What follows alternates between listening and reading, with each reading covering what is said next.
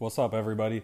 This episode of The Bold Take is brought to you by Boz, Executive Transportation. Listen, so we all are kind of familiar with the story of Becky at this point. You know, Becky had an unfortunate incident in a rideshare car. She got a little bit of gum stuck to her dress, a bridesmaid's dress. She basically danced. She did every line dance at the wedding with gum on her back, and everybody saw it. Nobody said anything. Really embarrassing, right? Wouldn't have happened to her if she had called Boz. But I got another one. So, like, a couple weeks before that, right, Becky's husband or, significant other, boyfriend, whatever, is going to the bachelor party, right? So what is he going to look like showing up in front of a nice, classy gentleman's club in a 1994 PT Cruiser with his ride-sharing app? He's not going to do that, right? He's going to call Boz. He's going to show up. He's going to be in this nice black car. It's going to be clean. He won't have any gum when he walks into this, establishment. He won't stink because, people have done some really stinky things in some of these ride-sharing cars. Just ask my boy Nubs.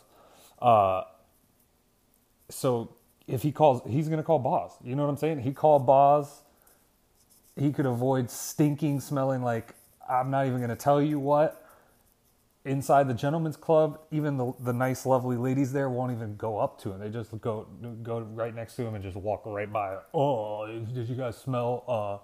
Did you guys smell Chris over there? He stinks. Oh, no. You got to call Boz. 904-887-0763. Boz, I hope your cars are smelling good. The people are going to call, and they're not going to expect stinky, okay? Or you can message him on Twitter at JAXBOZ, 904-887-0763. Show up with no gum, smelling good to wherever you're going. This episode of The Bold Take is also brought to you by A1 Sliders, sliding glass door and window repairs. They do work from New Smyrna Beach up to Jacksonville, a1sliders.com. Or you can give them a call, 386-538-6835 for a free estimate. These guys normally sponsor our wildly famous gauntlet segment, as well as also wildly famous jag bag segment.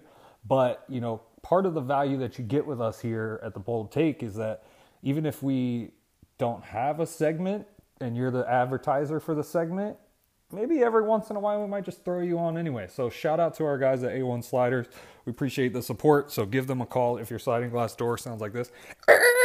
Because that's what mine sounds like. I'm actually going to give them a call pretty soon. Give them a call, 386-538-6835 or a1sliders.com. Get that sliding glass door sounding like this. Now back to The Bold Take. Love you guys, Duval County. Fully loaded like I'm from Duval.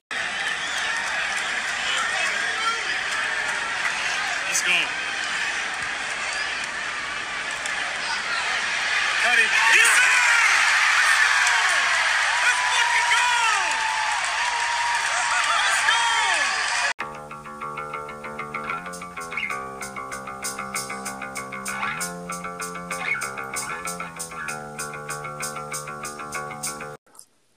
Welcome back, boys. It is the much-anticipated 2 weeks off Bold Take. Woo, yeah, back at it. And I just want to say that I am glad that those 25th anniversary patches are fucking gone. Oh, okay, strong take to start off the season-ending episode. That one's been eating me up. I've had to get it out. You were ready to let it fly. Right? Bold Take 2020, nothing but fire. Yeah, you're like my son. Like, if he's got a fart on deck and he's just like got a smile on his face, just like, all right, waiting. Ah, let it go. Okay, that felt good. Yeah. Shout out to Sally. I know there's. I think somebody. Yeah. What? I was gonna tell a made by Tim story there, but I don't want to get him in trouble. So forget that. Yeah. I didn't even bring it up. But to carry on with the patches, the NFL 100. Thing right on the V-neck is also trash, and big trash. And if we swing it over to college football, the 150 patch on their jerseys is trash too. No one gives a fuck how many years they've been playing the game. Like, we don't care. I'm getting real tired, and the Jags and the Magic are both doing it. It's like they're doing a logo every 5 years now. Like, I don't – God bless you. Thanks. I took my headset off and everything. And I don't need these – I don't need these special fucking logos every 5 years. Yeah, man. Like, for real. Stop. Well, the Jags make sense because who knows, like, if we'll even be here 5 years from now. So at least we'll have the patches. You know what I mean? We could just sit there, like, fucking in tears, explaining to my 9 years old. You know, like, just when my 9-year-old, because he'll probably be at least 9 at that point. Like, he'll just, when he's crying, Daddy, where'd my football team go? Like, I'll just be like, well, look, son, we have these great patches to remember it by. And it's just a business. Boney Tiselli told us it was, you know, it's a business, son. And business is business. Yeah, business is business. And the billionaires are going to do what the billionaires want to do. But again, at least we have these patches and these Aaron Campman jerseys that we can wear together one day. Well, son, we've learned a lot about this organization, and business is business. That's it. Except for our business is not winning. We do. I do want to also shout out our man, All-Pro Chris Conley. 2 incentives earned. Hey, listen, Chris. I don't want to say anything. I'll let you take this, Cap. Okay. All right. Well, listen. You said it perfectly, right? I mean, the most important thing at this point is to congratulate All-Pro wide receiver Chris Conley. I think everyone who listens to the pod can agree that he got snubbed, right? Like, I mean, the guy not on any All-Pro list, not even an alternate for the Pro Bowl, definitely got snubbed. But with that in mind, I think if you ask Chris Conley, he'll take those incentives any day of the week. So, couple new surfboards. Listen, man, some Star Trek movie or some shit, you know, whatever nerds do. I don't know. Mm-hmm. But Star Wars, Star Trek, who knows? Who gives a fuck? I'm happy for the man. Listen, I'm happy for him, but I do feel like I know we're not going to see any of the money from that. Like, I know it. It's not coming the pod's way. No. But I do sort of feel like, Chris, if you're listening, buddy, maybe a little shout out for the pod because I think a pretty solid – guys, back me up if you agree here. Like, I think it's a pretty solid argument as to how and why the guy had his career best season. I mean, at least a little bit of credit's got to come the pod's way, right? Well, listen, I mean, the whole thing was about positive vibes, right? Like, we didn't, like, pay to promote what, you know – our agenda of him being an All-Pro. We just spread positive vibes. So we're just asking Chris, if you can hear this, just spread the positive vibes right on back. It's karma. Right. I think so. And I mean, maybe we need to enlist one Thad Dickman, fellow Jack's crime boss, and see if we can get maybe we get Conley on here. It might be a fun conversation. I think we could get that. You know? We could make that happen. Yeah. Anyway. But so shout out to him. That's pretty awesome. I think a lot of people throughout the year thought we were kind of joking, like, oh, they're just saying that in jest. Like, you know, they don't really think he's an All-Pro.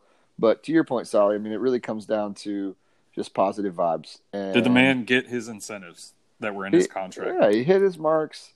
He made some good plays. After all, it's business is business here with this organization. So, you know, the business end of Chris Conley, it's a successful year for him, right?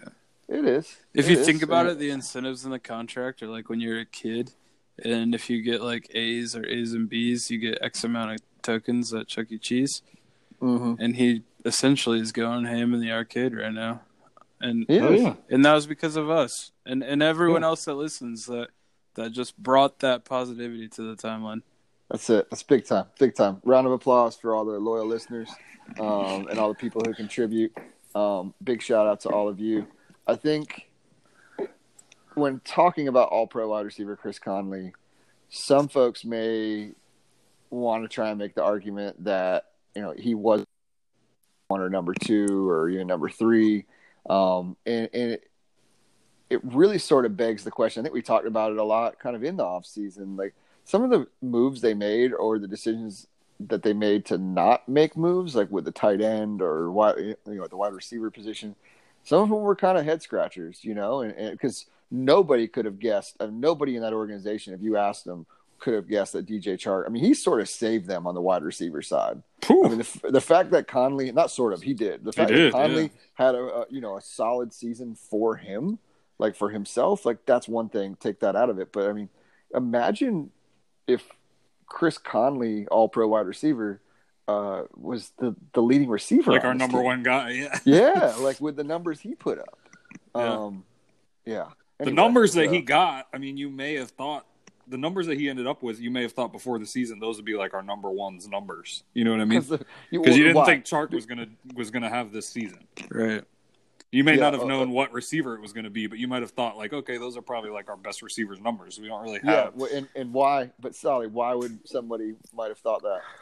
Because that has happened before. Yeah, many times. I mean, that's the bigger. You know, I know we have some things we're going to get into kind of right from the jump here, but I'm going to work up in the Shad Khan and probably Dave Caldwell era. Like, how many? I'm gonna do all the stats. How many 1,000-yard rushers we've had, how many 1,000-yard receivers, how many, you know, just 10-sack guys, like just kind of lay it out there because I think it's going to paint a really sad picture. And then this year we somehow get one of each, and we still average like 19 points somehow. Yeah. Look terrible for at least half the games on defense. While we're talking about the receivers, and I know we're not going to sit here and break down their roster, but what about Keelan Cole? What a weird player. Like, down the stretch, he was like all the best. All of Dave's receivers are weird, dude. Like, but seriously, down the stretch, like the last 3 or 4 games, he was the best. Like when he was throwing the ball, he made a play. Yeah. It was just so weird to me. All of his receivers are so inconsistent. In 2017, he had like a 6-game stretch where, I mean, anybody who paid really close attention to the league. Yeah. Thought that he was poised to be a really, really good player. Like, he was a starter. Yeah, he was a starter. I mean, they were doing breakdowns of him on Good Morning Football. Baldy breakdowns. You know, Baldy did a couple. Matt Waldman, who's another guy who does, like, kind of the video breakdowns. The Boiler Room. We're doing these things and these write-ups on him. Like, look at, you know, and just these cut-ups of the footage. Like, look at this route that he just ran. Look at this. Look at what he did here. And it's like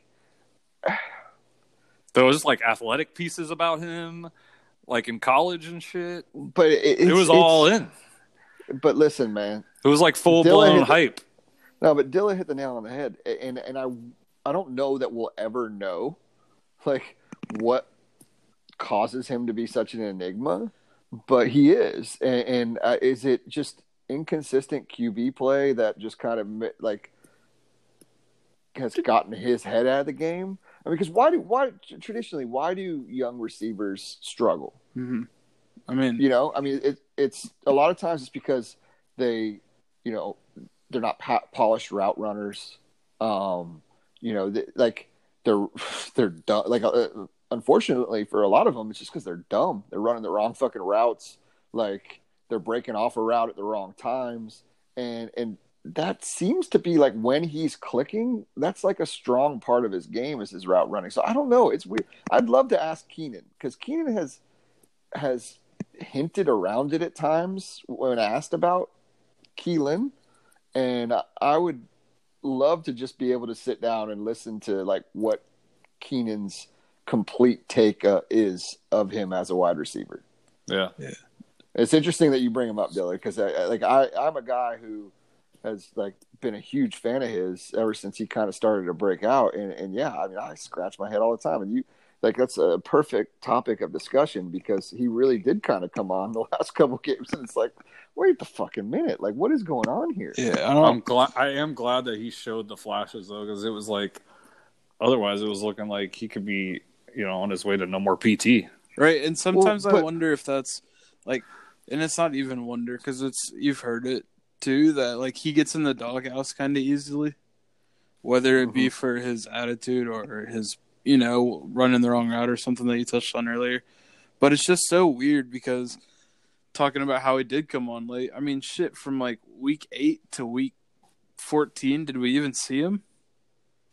No.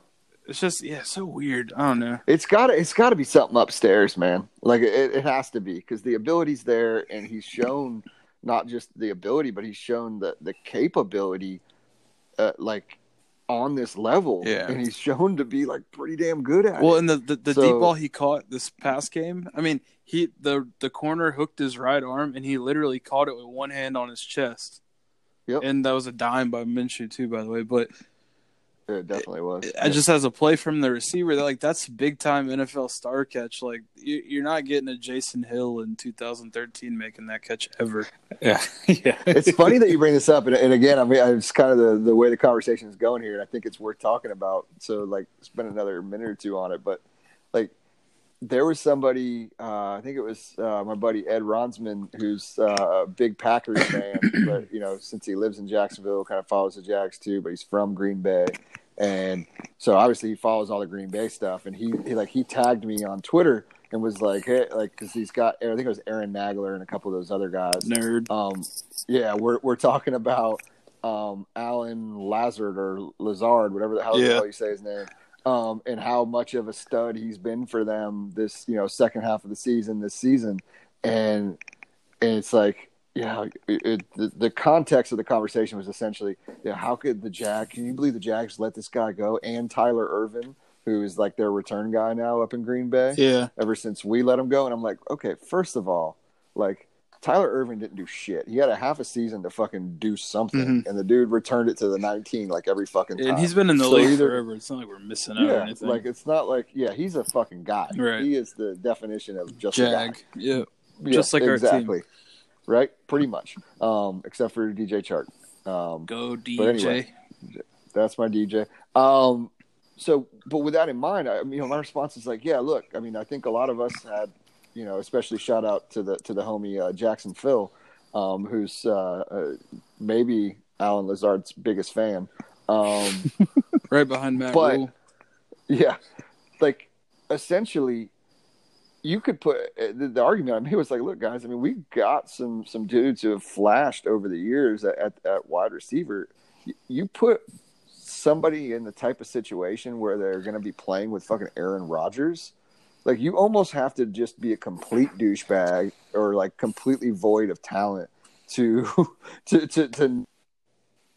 have an opportunity to produce. I mean, so – and I said to these guys, I was like, look, man, like, it was – when it came down to it, it was like, keep him or Keelan Cole.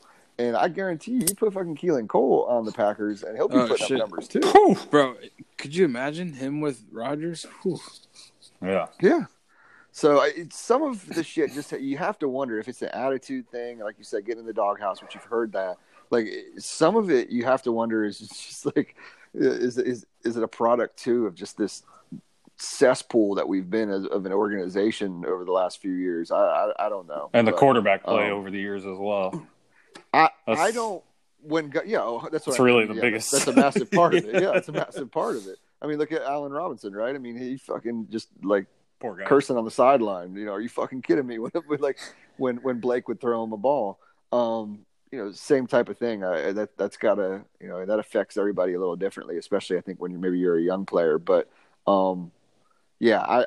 he's not many guys leave here, and I super lament the fact that they're gone and that maybe they're having a little bit of success somewhere. But if he goes somewhere else and it really clicks, like, that'll really piss me off. Yeah, for sure. Like, I don't know why him more than others or what, but it just like maybe because we could all see it and we just never could get it out of him here. It was like that his first preseason, you saw it. Like, everybody was hyping him up in camp, and then he played in the game, and it was like, wow, he is 5 times faster than everybody on that field. Yeah, some guys leave here like Brandon Marshall, the linebacker. You know, and you're like, oh, you know, like whatever. Fucking yeah, okay, great. He's gone. He's just a fucking other dude. Yeah, but.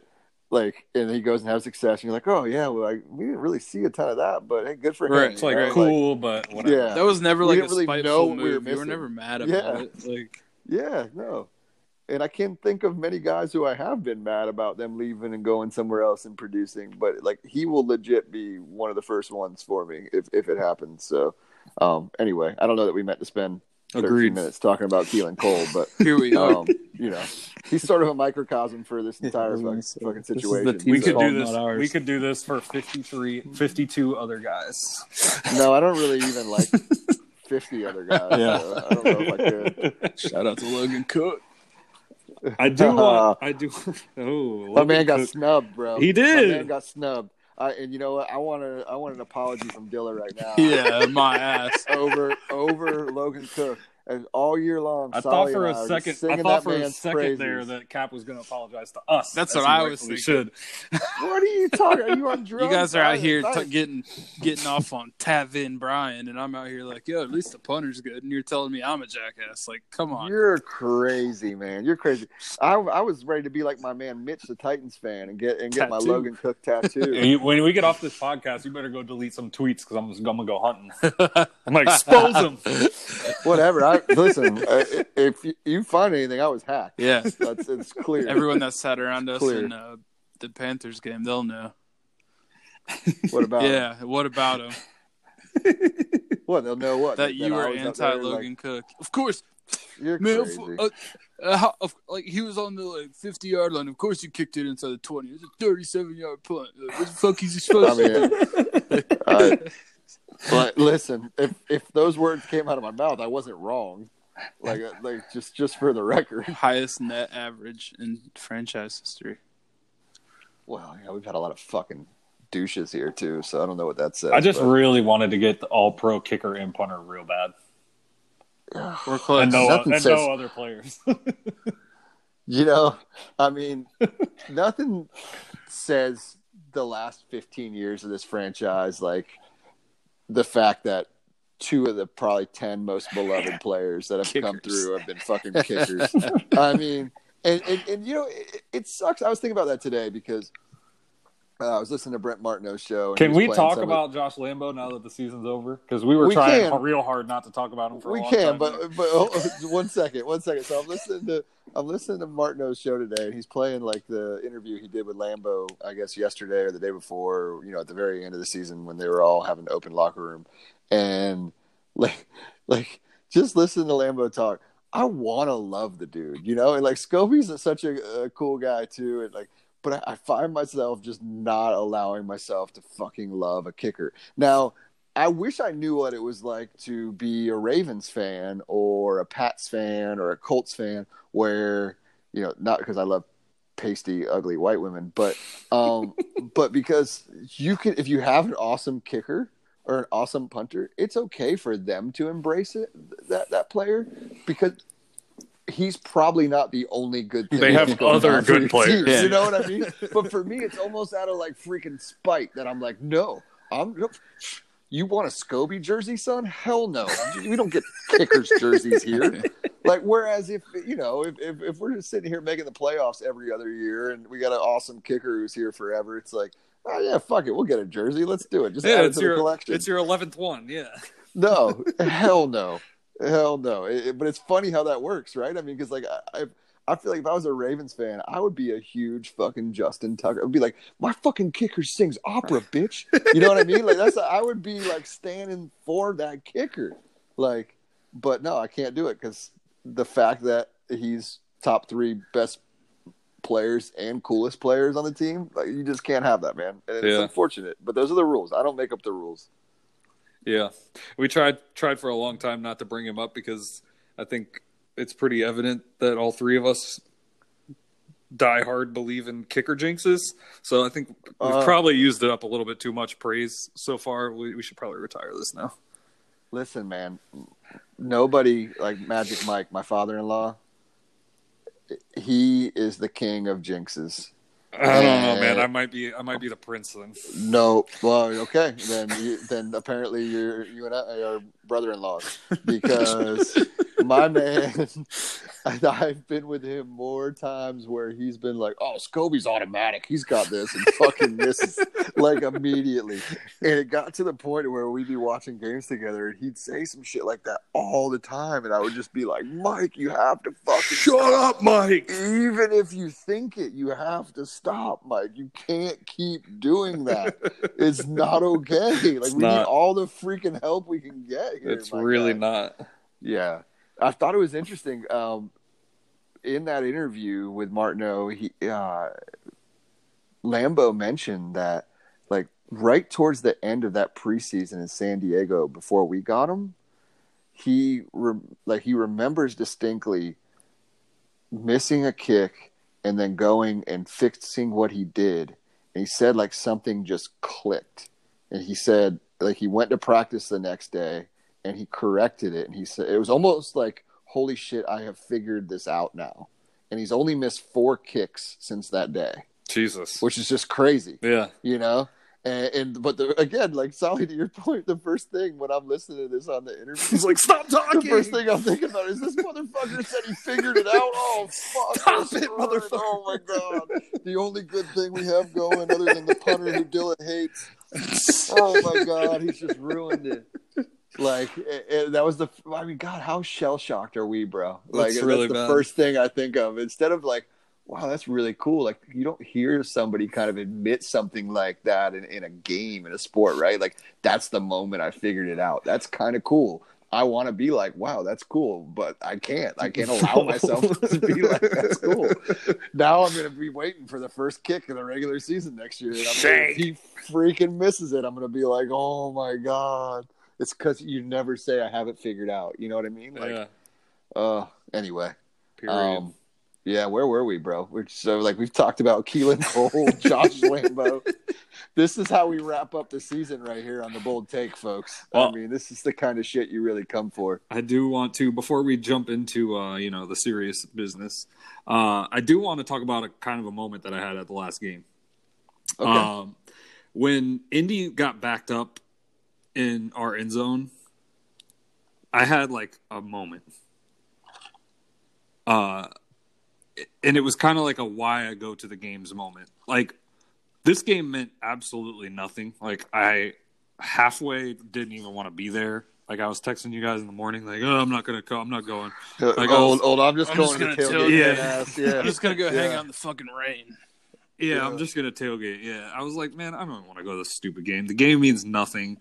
You know, I'm tired of this shit. It's been a long season. It's been a horrible season. Be real. You didn't want to go because Diana Rossini had said that your boy Doug Marrone might be fired. Wow. And then you found out your other boy, Lenny, wasn't playing. Yeah. That's why. Be real with the listeners, Sally. Leonard wasn't playing. And then we had our best offensive output of the season. Crazy. What am I going to this game for?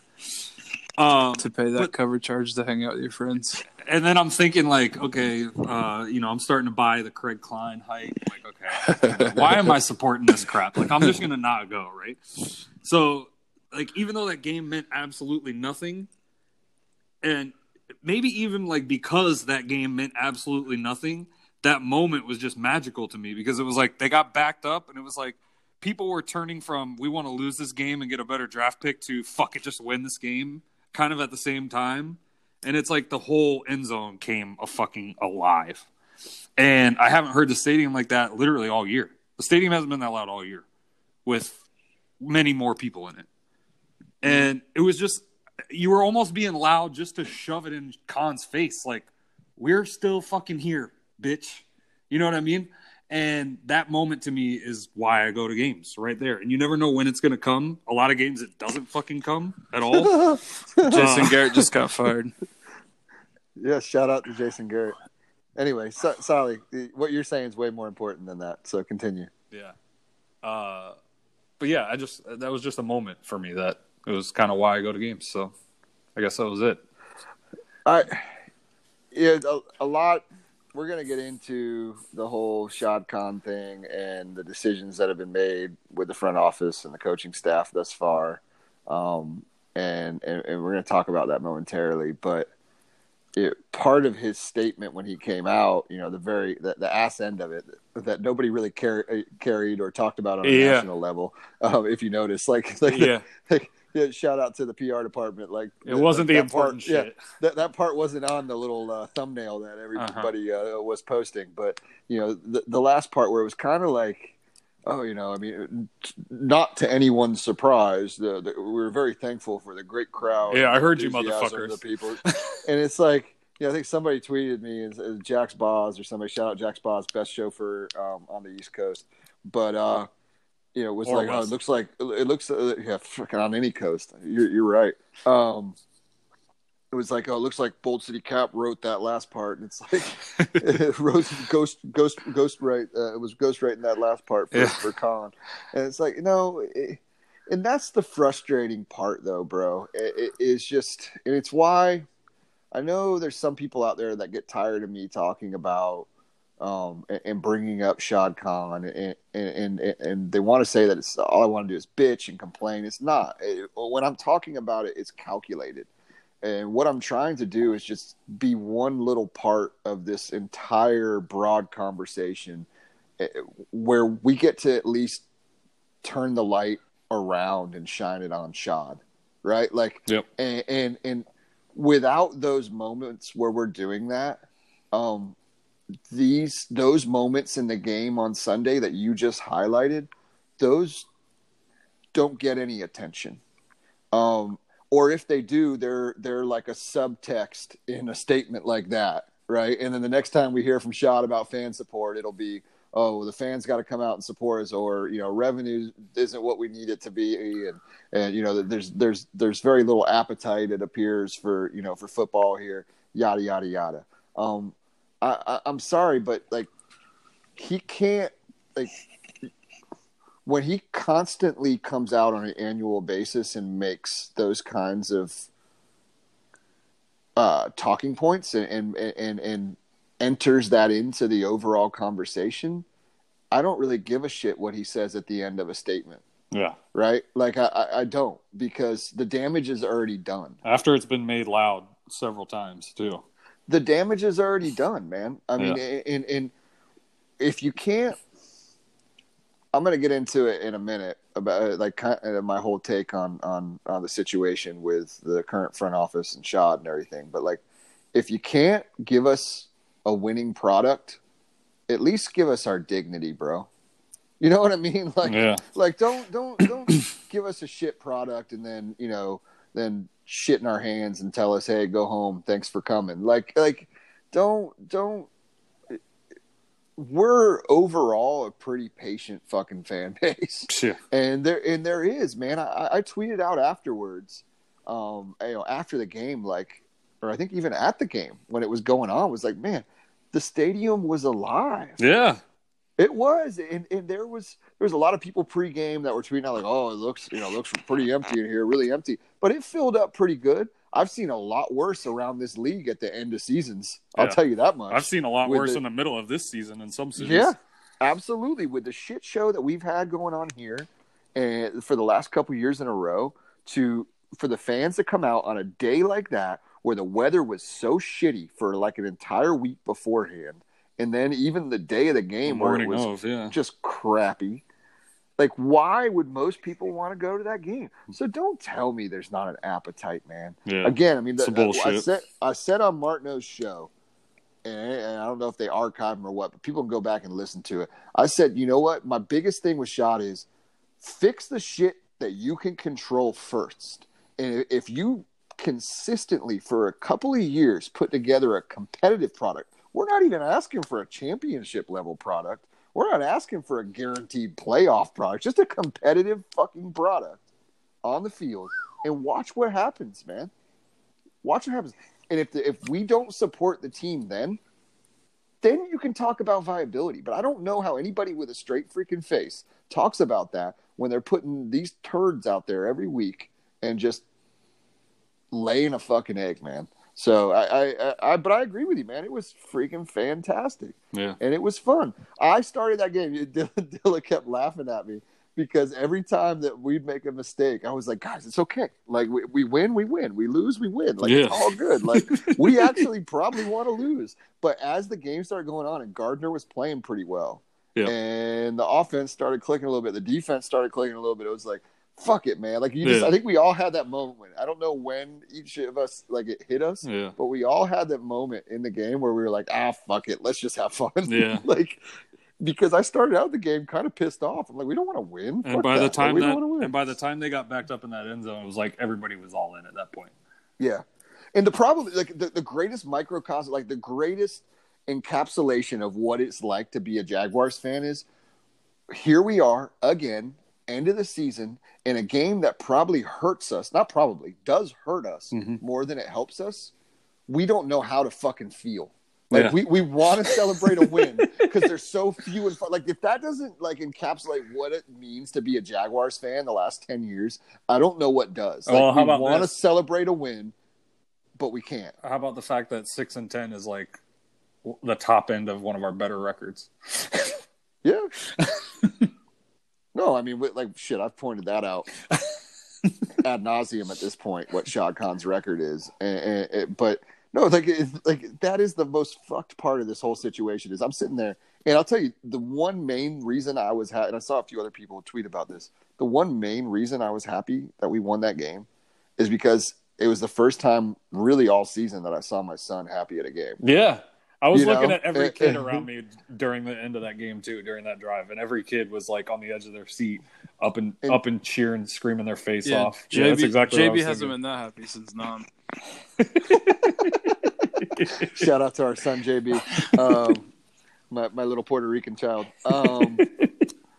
But yeah, no, like that is that's what did it for me. I was like, okay, fuck it, man. Like the way he's. Because it started to wear on him this season, so you know he doesn't know any better. Like that, it's gonna fuck up a better draft pick. So right. It's just like, all right, you know, the give and take here essentially is that I'm, you know, my son's happy, and yeah, I mean the draft is all luck anyway.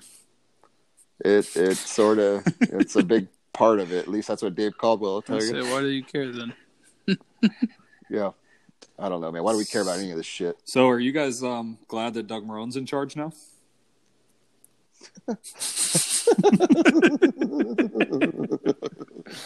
Nope, their press conference, dude, looked like they just told, like, Marrone just went in there and he was like, listen, motherfuckers, I'm going to have a lot more say now, and you're going to shut the fuck up or else I'm out of here. And they were like, okay, cool. Is that what it felt like to you? That's what it felt like to me. That's honestly how I felt. Dave, too. Like Dave Caldwell. Yeah, he looked like he looked like me after I brought home my report card to my dad in school.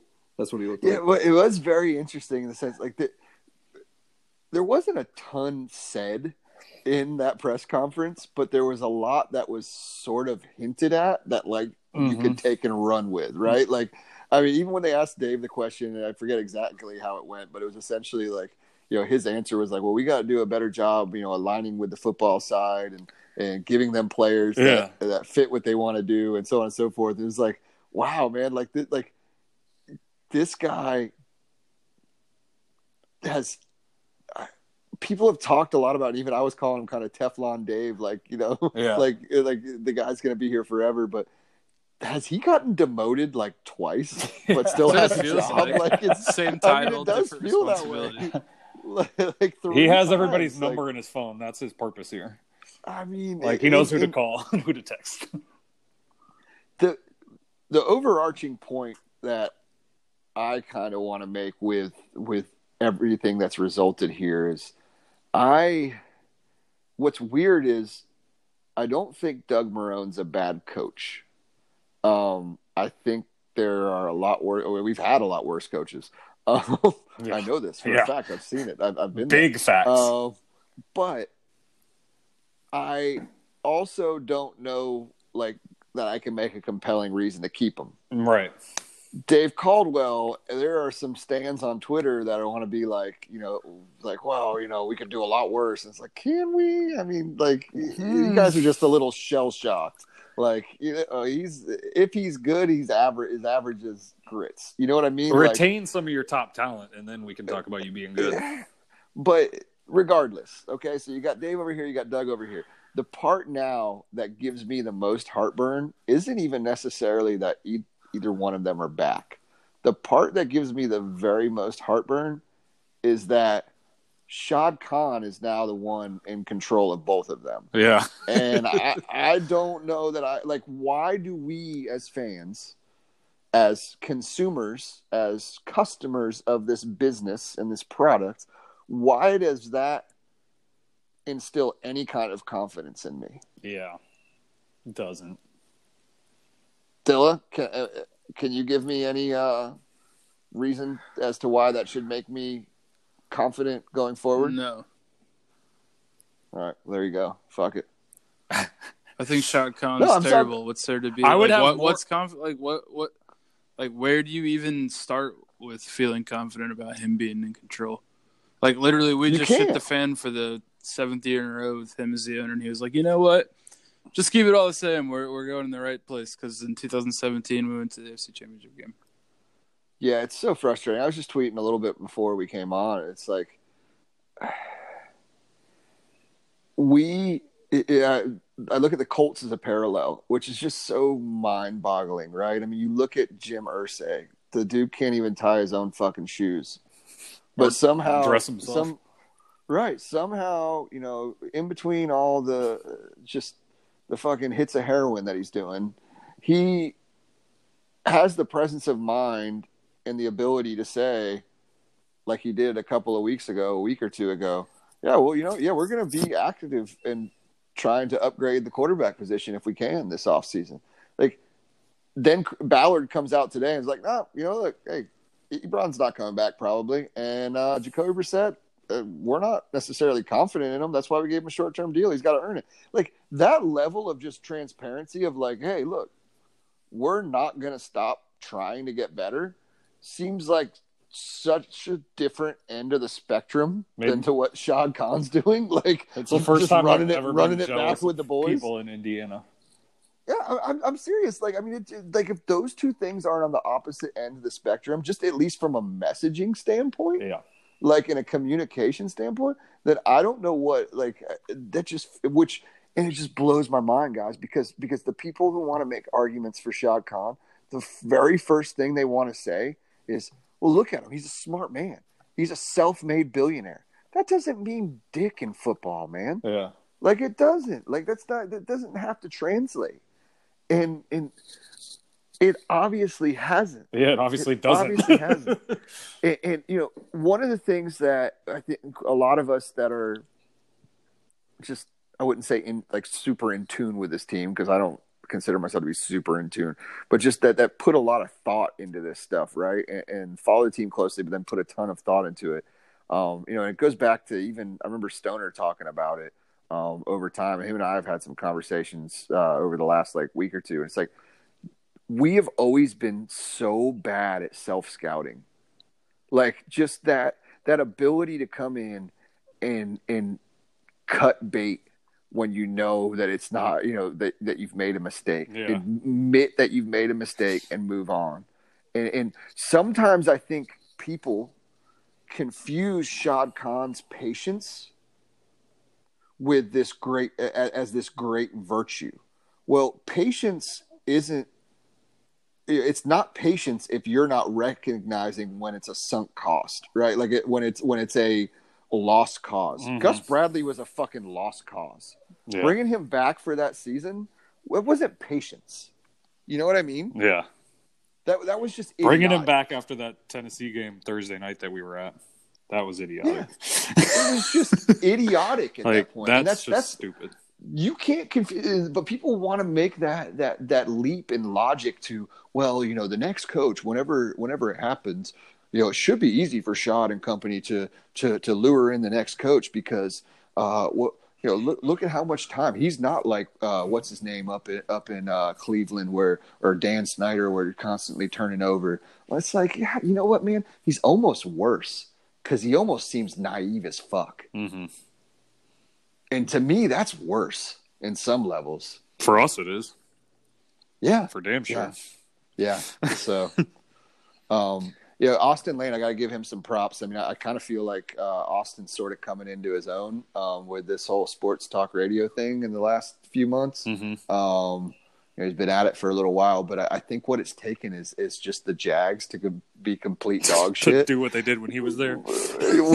but then just for him to start hearing some of the same messaging, mm-hmm. My guy is just, he's had it. Like, he has had it, and he's opening up on it, and it's kind of refreshing. That's awesome. Here's a former player, and so obviously a dude who knows the game, but also knows the inner workings of this organization to a degree, and he's just been like, you know, he ripped them a new one the other day when they had the press conference, because he's just like communication, because that was like the overall theme. It's like, we got to have better communication. Yeah. And it's like, well, who the fuck? What if, like, what have we been doing? What have you been doing? That, yeah. You said that the last game, week 17 of the NFL season, we're talking about communication. So the owner who should be, if the owner who hired Tom Coughlin, who has become the supreme fall guy, by the way, I don't know if, you know, I don't know if anybody agrees with me there, but he definitely has. But the owner who has hired Tom Coughlin to be the overseer of the realm, to be the head of everything, right, made such a miscalculated thing, and then had not come out really and communicated with anyone until the end of the season, other than maybe Jalen Ramsey when all that shit was going on. Comes out now, and everybody wants to talk about, we got to have better communication. Well, you're just going to run it back with the same fucks who couldn't get on the same page for the past, 2 or 3 years? Like, get the fuck out of here, man. It's just, I don't know. Dilla, I think I've seen you tweet about it, and I know I've seen Alfie and some other people. What's the best case scenario for these guys? I mean, how do you – like, if they go 7-9 next year and they're competitive, does Shad give them an extension? Like, right. I mean, where have you painted yourself? Like, what corner have you painted yourself into? And here? That's where it feels like it just has, like, it lacks foresight as well, because it's like, what do you do? Like, you're almost setting yourself up for either having to come back next year and say, oh, well, hey, that was another lost year because I wanted to give him a chance and we had to see. And now that we've seen, we move on. Or you put yourself in a position of, well, the team was better. They were 8-8 or 7-9. Now what do I do? Like, do we just stay the course here? Yeah. And then it also puts them in a weird position, because if you go into this next season with Gardner as the quarterback and probably a fairly young team just by the way it's looking like it's going to shake out, like, do you is that coaching staff going to be focused on developing some of these young players, or are they going to be coaching for their lives? It's just such a, like, those are the things that the questions that I feel like Shad Khan needs to be asked. Because I'm not convinced that he has a grasp of it. He seems – this whole kind of episode to end this year has almost made him seem so much more hands-off than I previously thought he was. Like, he just sets it and forgets it, man. Like, and maybe that's part of why his messaging is always a little off to most of us, is that, he's just not really involved enough. That's kind of where I come off, hoping and grasping, is that I wish he was just, like, more involved. Yeah. I mean, I guess maybe when we have those feelings, we may rue the day that he would become more involved. But, but I guess there's levels of involvement too, right? Like, by involvement, maybe he could just be more open and transparent, for a team that prides itself on every year telling us, how much we suck on revenue. Yeah, we're the 23rd team in revenue. Oh, we're just we want to be open and transparent with you about our business. Well, be open and transparent when the most talented player this organization has had in fucking 20 years ups and leaves because of decisions that you made as the owner, right? Like, come out and I guess though, man, when you pay $700 million for a team and it's worth $2 billion now, that's just he's like you don't have to answer any of the tough questions. He's like the numbers CEO. He sees the numbers are doing good. He lets them keep going. I guess you know what I mean. Hands off. Well, but you don't have to, right? I mean, who's holding you accountable? I mean, it's not like for the most part, the media doesn't really. Yeah. So who's Dan Snyder gets killed. And I'm not saying Shad is Dan Snyder, and I'm not even saying I necessarily want him to be as involved. But, ultimately, the hiring and the structure and the culture, it has to come from someone. Mm-hmm. It really does. And if the buck stops at your desk, you have to be involved to make that happen. Yeah. And I just don't know why we should be confident in the fact that now the buck for both sides, from the football management to the coaching, that it stops with Shad Khan now. I mean, I want to be proven wrong. That's the thing. It's like I've had to take this stance now against Shad Khan and the situation, but I don't want to dislike Shad Khan. Yeah, you don't want to be right about it. I don't. Like, yeah. I want nothing more than for this dude to be a tremendous owner and lead us to great places. But, when you're not – putting a decent product out there, and then you're turning around. Like, that's the part that people seem to think, like, 'cause I get a lot of people in my mentions too who are saying stuff like, hey, Cap, you know, like, well, I think he just doesn't care, and he's just counting the money, and he just doesn't give a shit, and, you know, and he's just, you know, blah, blah, blah, he's a bad guy, and all this stuff. And it's like, gosh, you're not listening. That's like, if that's what you're getting when I talk about this stuff, then you're not really listening to what I say. I think Shad Khan cares. I just think that Shad Khan doesn't know what he's doing yet. He hasn't fully grasped on how, you know, what he needs to do and how to do this. And then on the other end, I just think that Shad Khan is a little tone deaf when it comes to what this market is and what this fan base is. So within that, I mean, that's why I speak out so much on it. I'm just hoping that Doug walked in there and got, you know, enough of a raise or some money slid under the table that one day maybe he can buy the team, because I think I'd like him to be the owner. Jesus Christ. I think Dillard fell asleep. No, I'm here. Yeah. I'm listening. Well, let's talk about that real quick. I mean, what are your thoughts overall on Dillard? What's your thoughts overall on Doug being back? Like I said, you know, the last time we talked, I don't think he's necessarily bad. I would have liked to see them bring in someone who specializes in, like, a fun offense. But as a whole, I think he's a good game manager. I think it's hilarious when people say the Jaguars don't have any discipline and it's his fault. Like, that, I mean, Cam Robinson doesn't false start every game because Doug Marrone's the coach. Right. You know what I mean? So the whole offensive line doesn't hold because of Doug Marrone's the coach. Right. They hold because they suck and they're getting beat. Right. But so from that standpoint, I think Marrone's a good manager in a sense of, like, you give him what you give him and he does a decent job giving you the best he can with it.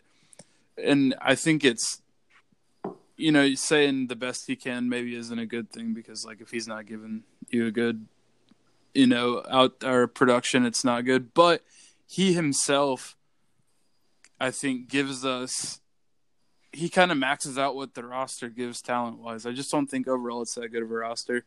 He just hasn't been given a very good roster. Right, so yeah. But and I've told people, for me – it's good that we got a new GM. Yeah. For me, the and that's the other thing is, like, you would sacrifice him to get a new GM that was actually competent. Absolutely, like, you'd have no trouble doing that, right? Doug's biggest fault to me is he kept Todd Wash after last year when he should have got rid of him. Yeah, and for right now, he's kept him. Maybe he's not going to. Probably not going to. But today, in time, Todd Wash is still the defense coordinator, and that doesn't make me feel good moving forward. No.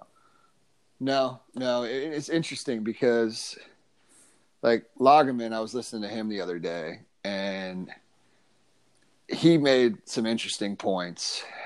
And this is where I will maybe concede some of this thought process behind Coughlin completely neutering Marrone and making his job very difficult to coach how he wanted to coach, right?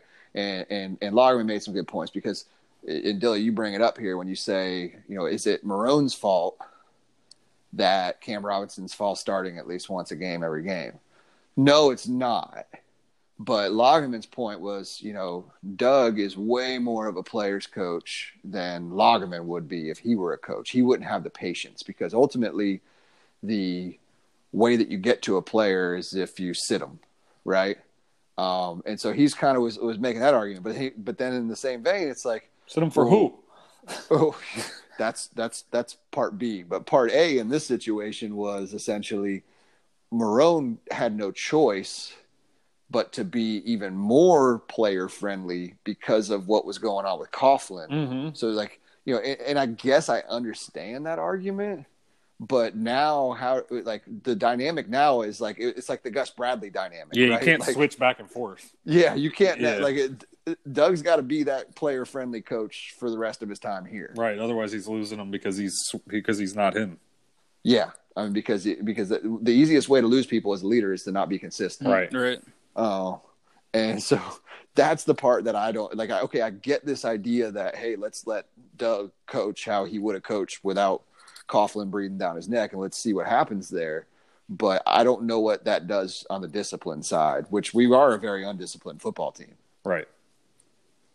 So interesting points. Interesting. It is. So I was thinking about this earlier and kind of ran through it all in my head. And for 50% of the people that listen to this pod regularly that'll listen to this, they'll be like, wow, that makes a lot of sense, Cap. And then for the other 50%, probably 45% of those people will be like, fuck, these idiots are talking about soccer again. But with that in mind, I'm going to say it anyway. So, because it's our podcast and we don't do this for a job. Nobody's going to stop you. But like, At this point in time, the Jaguars are, we're one of 32, but I'd like to make the parallel that we are realistically, we're not like top half of the EPL, the Premier League over in England. The top half of those teams, or as they call it in soccer, the table. We're not a top half table organization. We're not. And I don't think anybody here as a fan, right? What are the people in the top half? They have expectations of challenging for trophies, titles, championships, tournaments, whatever it is that they're playing in. They have those expectations. We as fans here don't have, like, realistically, in this state, where we are as a franchise, as a fan base, we have been beaten and battered, and we have been knocked down. And our expectations are so low. So we don't have expectations of challenging for winning things. No. Right? We don't. So how do these lower, these mid-level to lower-level clubs over in England and Europe, how do their fan bases, their supporters, because, we're talking about clubs that never, like winning the Premier League or the Super Bowl, if you will, is not even really fathomable. It's impossible. It's literally impossible. Maybe not impossible because, Leicester did it. But, yeah. But just on the level of belief and expectation, it's not even on the fucking Richter scale, boys. Yeah. Right? Yeah. So how do those clubs, those teams, those organizations, those supporters, those fan bases, how do they measure success? And for a lot of them, success is measured by having an identity. Having an identity and a belief system on who you are, what your club stands for, what your organization stands for, and some of the things that tick the boxes for these people like them are, do you have a system in place to compete that everybody understands and buys into, from players to fans, right? Is there a system? Is there a culture? Is there a culture? What is your culture? What's your system? What are you doing? People can get behind things like that. Right? And still support it because they buy into it. We don't have that. No. We don't even have any fucking semblance of that. So you can't even check that box. Okay? What else? What does a culture and a system do? Like, what do these fans want of these teams? Like, again, these aren't fans that are expecting trophies and championships and division titles, right? They want players that when they have a good player, they want players who buy in and who identify with being a part of something that they love. Mm-hmm. It's really hard for us to have that when we don't have a culture and we don't really have an owner who's trying to build a culture amongst the community and the support system and the team and the people that work for the team, trying to build something. We don't even have that, guys. So, like, what we are right now is we're worse than like a lower level soccer club because we don't even have an identity. Yeah. We don't have an identity. And what you get is the players like negotiating on Twitter and talking shit after they've left on Instagram, things like that. 1,000%, bro. Yeah. 1,000%. What you get is just pure and utter, just disorganization, shit show. And yeah, you get a shit show is what you get. And when you look at it, it's not much different than other businesses, man. I mean, when it comes to employees and things like that, people want to feel like they belong to something that's better, that's greater than themselves. Something that, you know, while profits are important and, you know, and success is paramount, but like they're a part of something and they matter. And that's the one area that this organization, not just the fans, I mean, throw us fucking people like me who, you know, who bitch about this kind of stuff, throw us out. The players in this organization are speaking loud and clear, bro. Mm-hmm. You know, and they've got a culture problem. And we have a culture problem across the board, from the fans all the way up through the players and the ownership. And that starts with one person. And that's Shad Khan, man. It starts with Shad Khan and then the people he puts in place. The Cowboys haven't won shit in 25 years, but they have like an identity. Like, you know where it stops. You know what they are trying to win. They're trying their asses off to win.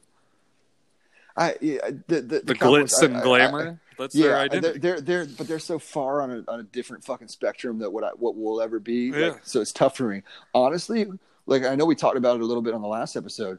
What I think is more realistic is the fucking Raiders. Like, I mean, they haven't won shit in forever. Yeah. But like when people go and play there, or like they feel like they belong to something. Right. Yeah. Some of that's because of history, but history has to start somewhere. Yeah.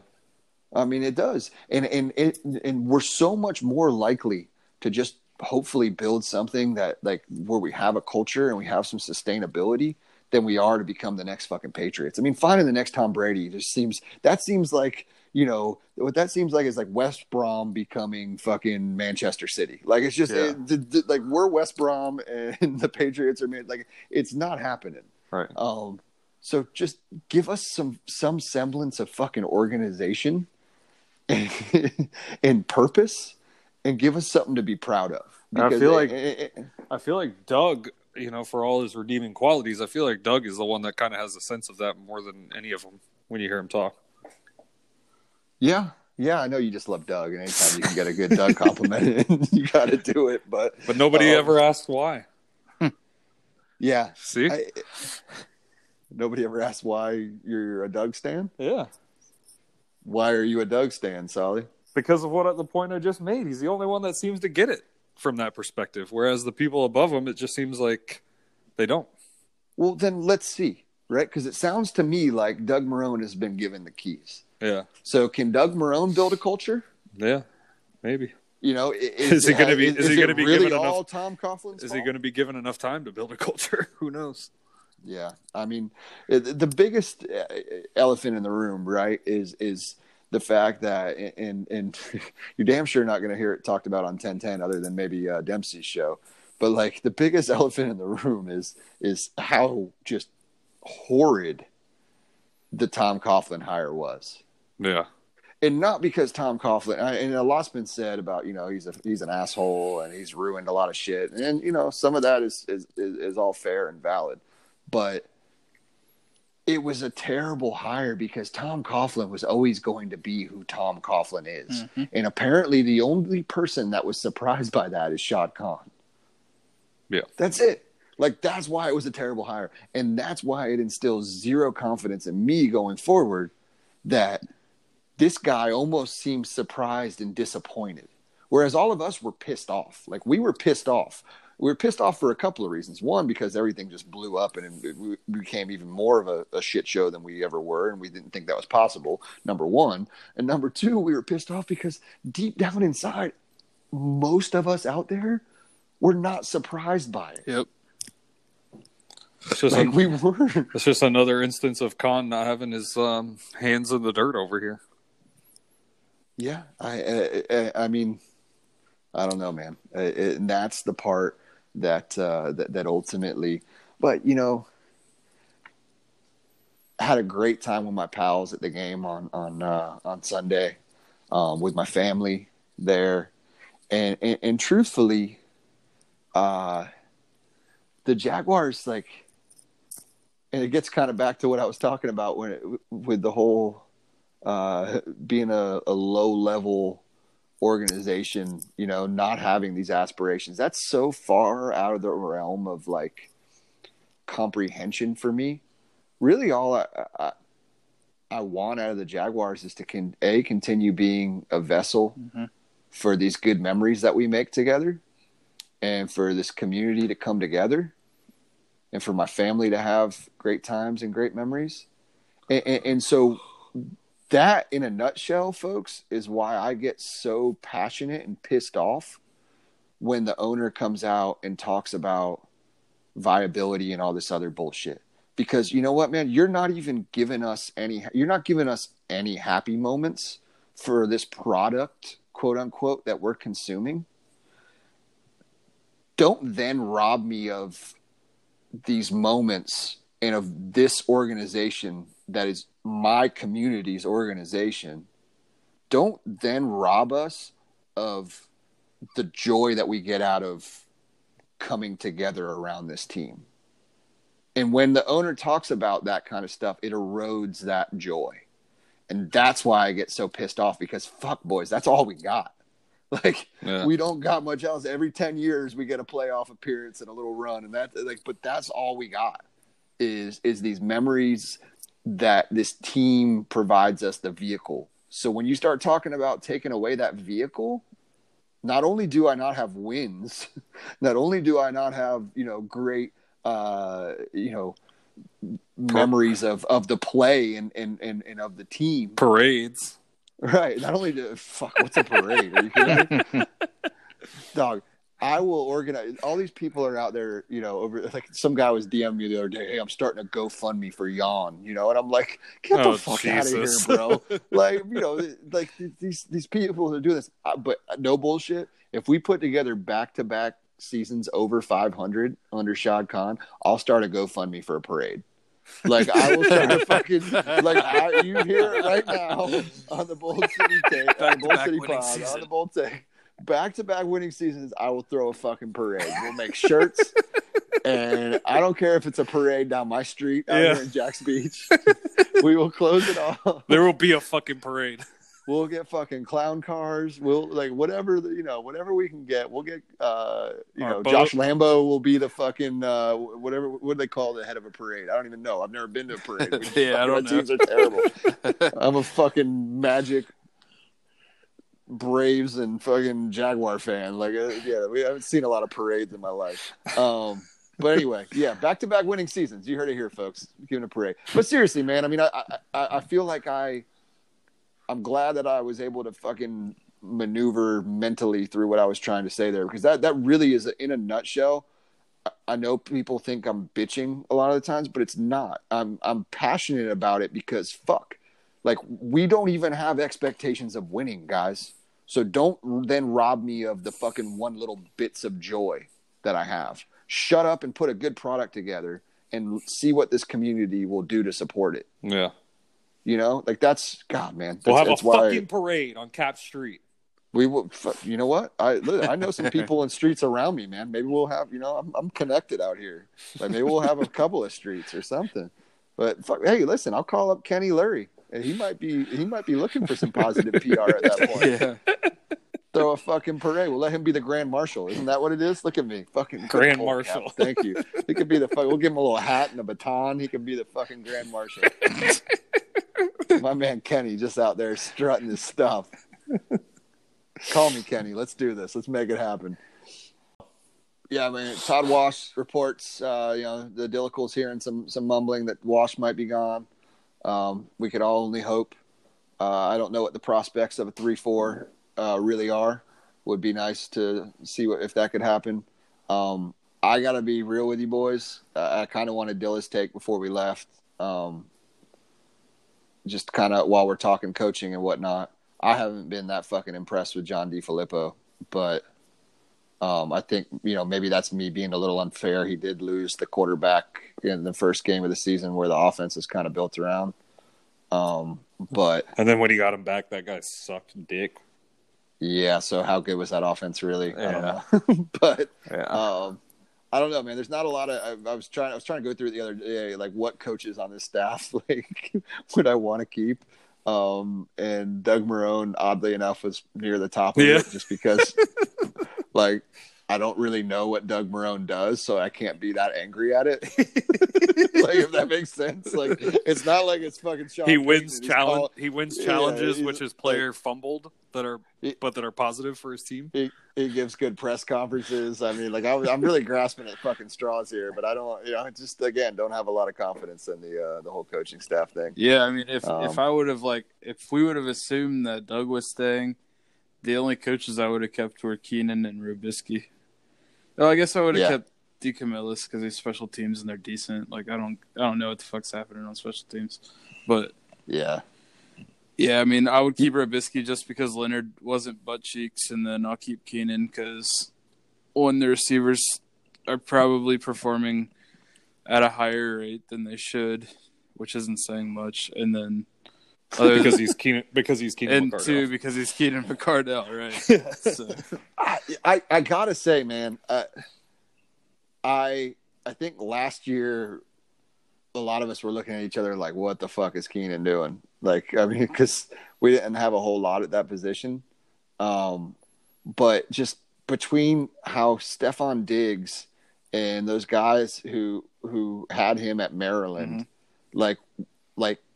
How they just swear by him, and then seeing what he's been able to do a little bit with DJ and with Keelan even, you know, when Keelan kind of had his breakout and the thing about Keenan too, is we know him from his playing days. We know his personality. So that kind of lends to, like, he just seems like a coach. Yeah. I mean, like, let's be real, fellas. Like, let's just run it back.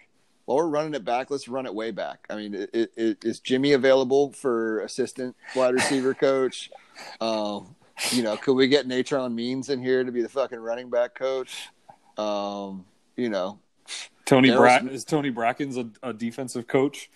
You can't get it. You can't get him off the ranch, bro. But like, can we get Mike Pete? Like, maybe Mike Pete could be. Mike Pete or even Daryl Smith as linebackers coach. Like, let's do that. You know, I mean, it's kind of like the whole Odell thing over at Florida State. I mean, maybe we just need to get some guys in here who have a little bit of pride in this organization. Yeah, at least it'd be the right culture move. I mean, Donovan Darris could just be like the team chaplain, go in there and give a good speech every fucking week. And, you know, I'm here for it. Who wouldn't run through a wall for that guy? What we have been trying hasn't been working. So I'm here for it. Yeah. Be interesting. Blake Bortles for quarterback coach? As we go into the weekend, fella, rightfully ignored. Damn it! Yeah. As we go into the weekend, though, I think it would be wrong of us to not point out the fact that somehow, Shad Khan is still holding on to 2017, but meanwhile, the fucking Titans, who we didn't beat at all in 2017. Have now made the playoffs with their second different quarterback since then, and will be playing this weekend. God damn it! So, and he's like one of the best quarterbacks in NFL history by the stats. God damn it! He's literally like seventh in NFL history in efficiency. That's the kind of shit, though, fellas. Like, that just baffles me a little bit with Shad. It's like, does he really think it's that fucking hard? Like, Mike Vrabel, it's not rocket science. I'm not even convinced that Mike Vrabel can fucking put together four sentences because I've never seen him do it successively. Yeah, but he definitely struggles with Lincoln Logs. Yeah. Mike fucking Vrabel and their absentee owner and Ryan fucking Tannehill have them in the playoffs. But somehow, like, my question is this, okay? Because I'm not convinced their roster is even that much better than ours. Overall, did Tom Coughlin fuck shit up that bad? Like, is that essentially what we're saying right now? Because, you know, we went on that 5-game skid where we just lost our shit, and I mean, essentially what we're saying is, like, that's the difference between us and the Titans, right? Like, I mean, that kind of is the difference in our season between us. They got Ryan Tannehill in, they got hot, and we just like got colder than the fucking Arctic. So what we're saying is that. Either A, we should have signed Ryan Tannehill, or B, Tom Coughlin was that bad. Because to me, that's what Shad's actions say by bringing back everybody. And it really blows my mind that we're sitting here watching fucking Ryan Tannehill and Josh Allen play in the fucking playoffs. And somehow we've got an owner who thinks this shit's really difficult. Blows my fucking mind. Well said. Blows my fucking mind. Well said. Like, I don't even want to watch the fucking game. This game is not that tough. No, we make it tough. Yeah. And we're, you know, like I said earlier, we're the opposite. Like, Shad Khan is Peter Patience. Whereas these other fucking guys are hiring guys and firing them every other year. We're the opposite. We're just hanging on to bad fucking people. So, I don't know. Again, hope they all prove me wrong.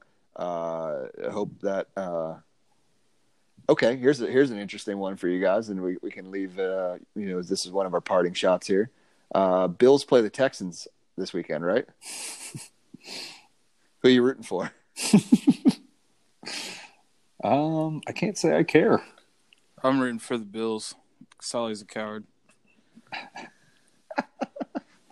Okay, so the Bills. Okay, so the Patriots play the Titans. We all know who everyone's rooting for. Fucking Patriots all day. Yeah. Are you kidding me? But I'm not. I think that the Titans might dick wreck them. That would be amazing. No, it would not be amazing. It'd be hilarious. It'd be like amazing, in the sense that it would be hilarious. What's going to be really funny is watch playoff football. The AFC Championship's going to be the Titans playing the Texans. God damn it! And we beat the Titans. You guys want me to on Thursday Night Football? Do you want me to go slit my wrist? That's like, dude, that's like Super Bowl by association. It's the closest we're ever going to get. Oh, boy. That hurts. That's closer than, like, actually going to the AFC Championship game 3 times and losing 3 times. All right. Love you, JB. I mean, if it's Texans-Titans, I'm fucking Texans all the way. Like, it's not even close. Oh, yeah, for sure. Oh, yeah. I'm getting a Deshaun Watson tattoo. Yeah, that's like... Yeah, no, that's easy. I'm going to put it right on my thigh. This is on tape. I'm going to put it on my ass. Tootie. Right? Yep. Love you, like a Tootie type thing. Love you, JB. Sally, you're trying to get out of here. Sally's trying to get out of here. He's trying to end this episode. I'm trying to save you guys from getting these horrible tattoos.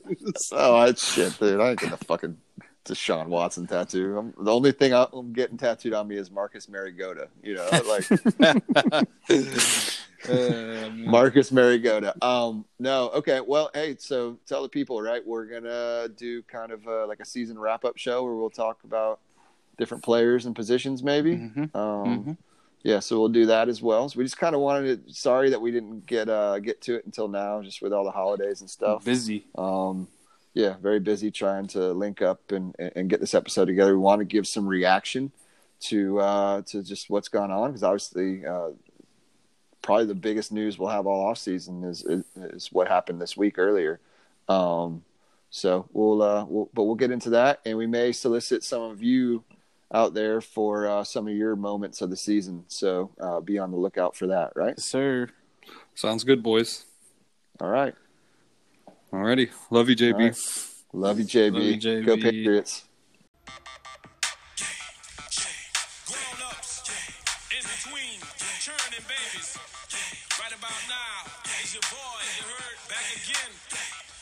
Manny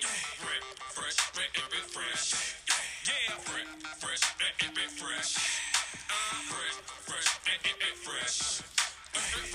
fresh, fresh, fresh. Go DJ, that's my DJ. Go DJ, that's my DJ. Go DJ, that's my DJ. Go DJ, yeah. Weezy Wee, step up to the mic, dude. Do what you do. Ladies and gentlemen, what you have here is brought to you courtesy of the young man, Young Carter, and the great man, Manny Fresh. So what I want y'all out there to do for me is say this. Say go DJ, cause that's my DJ. Say go DJ, cause that's my DJ. Say go DJ, cause that's my DJ. So go DJ, cause that's my DJ. The hottest nigga under the sun. I come from under the Tommy, bustin' the Tommy. You come from under your garment, your chest and your arm hit. Pow, one to the head. Now you know he did.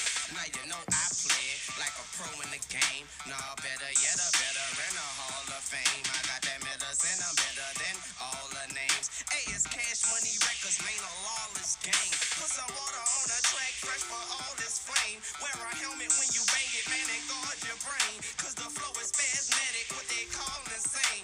They ain't even my motherfucking aim. I get dope, boy. And you already know that pimpin'. 18, I'm living young and show that Bentley. Stun on my paw so you know that. Daddy, my